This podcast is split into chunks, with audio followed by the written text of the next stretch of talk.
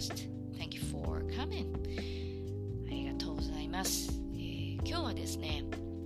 えーなんでこうポッドキャストをやったかっていうと、もうあっちゅう間に3月の頭だったっていうことと、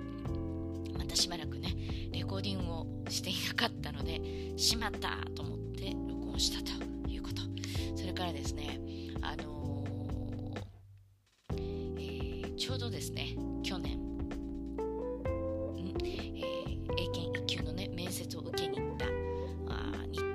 ましたので、あの思い出しちゃったっていうことです。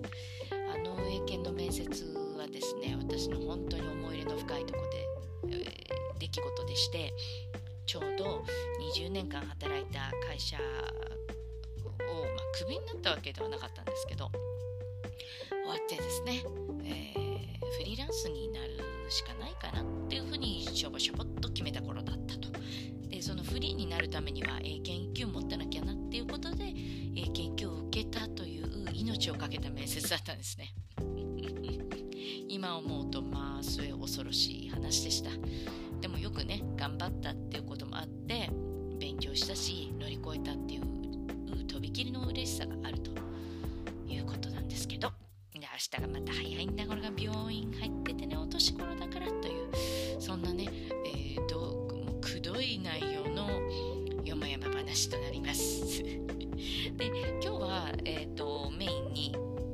話をしたりすることもあるんですけど今回はねフリーランスの話をしようかななんて思っています、まあ前回ねあのエピソード前回のエピソードでは還付金うまく入ったらこれはこれだけでも立派ですという話をしたんですけど去年と違いですね今年は無事に頑張って手続きが終わったようです。で、えーまだね父親には私がフリーランスだっていうこと数字をおごりながら伝えようかなと思ったその矢先にですね厚生年金一本でもこんなにきついんだからみんなきついだろうな食べていくの将来ってボソッと言ったんですよね。メガネはねちょっと言えなかった。あのー美味しい寿司をそのまま美味しくいただきたかったということでまたいつかっていうね話すタイミングを逃すということです。あのねでもこの1年間はね本当に忙しくなったりなっていくっていう時もあって波があるんだなってことがまず学んだことですね。フリーランスっていうのはそういうことなんだと。波があるんだっていうこととそれから1ヶ月先の手帳は真っ白であるということと埋めるのは自分なんですよ。だから頑張んなきゃいけないんですね、え恐ろしいので自分でこうやっぱり営業をかけるというか葉っぱをかけるというか頑張っていこうというふうに思うわけですよね。でそのアクションマンを起こすわけですけれどもまあうまくいく時もあればそうでもない時があるんだなと。まだ私がノウハウをね分かっていないんだなっていうのが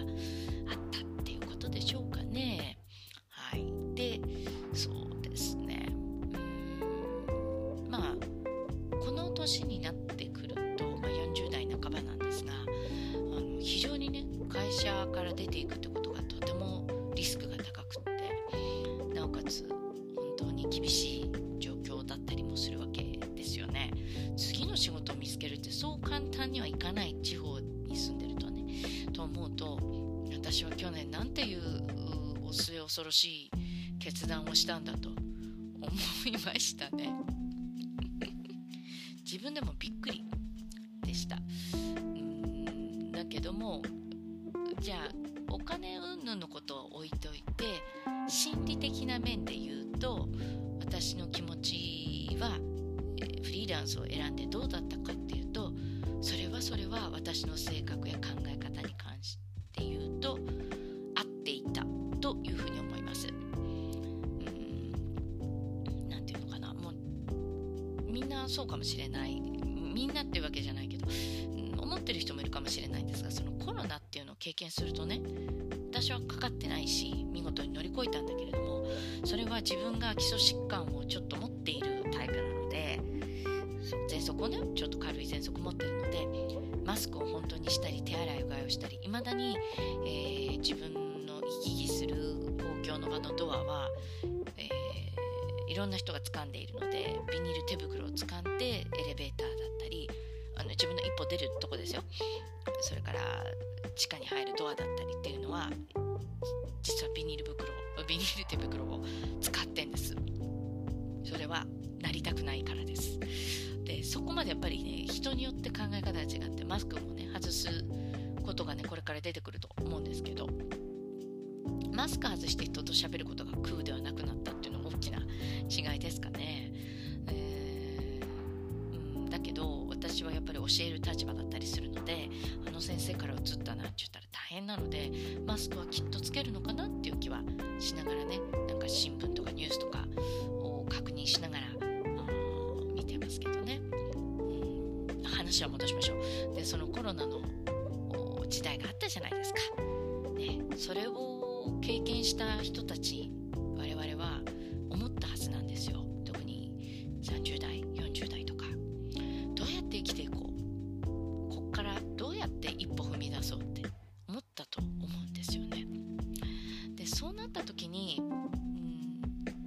去年の、まあ、そうせざるを得なかったなのでフリーランスになるっていう一歩はきつかったけど私の心理的にはすごく良かったことだったと思いました。で、うん、金銭的なことを言うとまあもう、うん、数年前からこれやばいかなっていうふうにちょっとドキドキしていたので、えー、覚悟を決めつつ貯金をしつつ余計な無駄遣いをしないようにして、支払いがまとまってくるじゃないですか翌年に。だから日本ってそういうシステムですよね。なのでそれのために貯めるっていうのは尺だったけどもうんそのためにちょっとセーブしてたっていうのはありましたね、だからあとはやっぱり自分のキャリアを自分で伸ばしていくっていうことをあのフリーランスになるとね実感する。で自分がプロデューサーで自分でやっていかなくちゃいけなくそのポイントっていうのを自分でコントロールするっていうのは嬉しいと正直ね心理的にはねやってよかったと思ってます金銭面ですごい余裕だとは絶対言わないのである程度準備ある程度自分の何て言うのかなスキル何をどう使うかっていうのをぜひね見極めていただくということがいいのかなともしこれからなるという人がいたらね。うんというふうに私はね実感私はよく分からなかったんですがあのそのサラリーマンという時代をね3月まで過ごしてで4月からその私的には青色を申告したかったっていうか事業者になりたかったと思っていたんですがなんかねやっぱり税理士さんとお話ししたりするとね1月から12月っていう決算の仕方ということなので1月からやっぱり事業者だというふうに言った方がいいようなそんな雰囲気が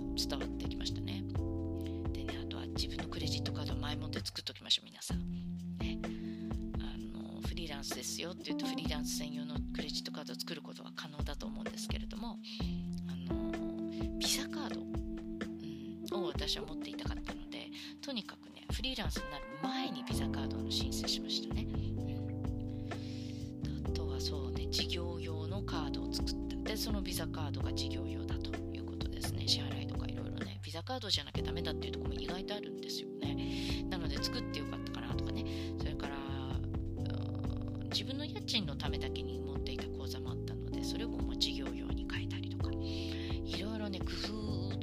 前もって考えてたことは確かにあったので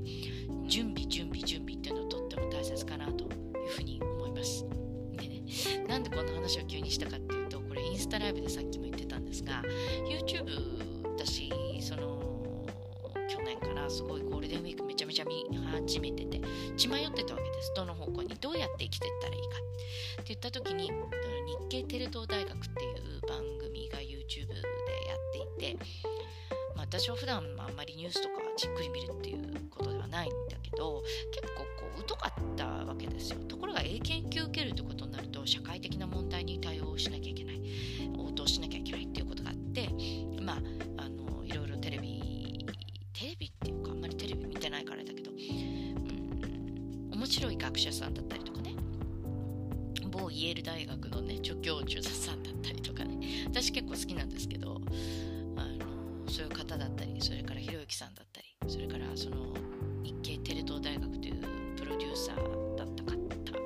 今はもうね2月いっぱいで退職されて自己都合でっておっしゃってましたけどなんかねあの方のね YouTube が、まあ、本日の3月5日からあのスタートしますって言ってすごいもう頑張って作ってるコンテンツだったんです。YouTube でね。でその一気に日系テレ東大学で100万人の登録者がいてそこから1万人ガッと移動したんですね。今日でですよ。でそう思うとあ人間ってすごいパワー持ってんだなっていうふうに思ったっていうのがあってまあインスタライブをちょっと暗いスタートになって暗く終わったけどねやってそして今日あ久々また録音してなかったと思ってよもやま話をね録音しています。日本は年度末ですから標を作るいいチャンスですよね。私たちにとってね。それからうんまあどれだけ私のこのポッドキャストを聞いてる方でフリーランス業務をやっている方がいらっしゃるか分かりませんけれども是非ね一歩踏み出したいという人が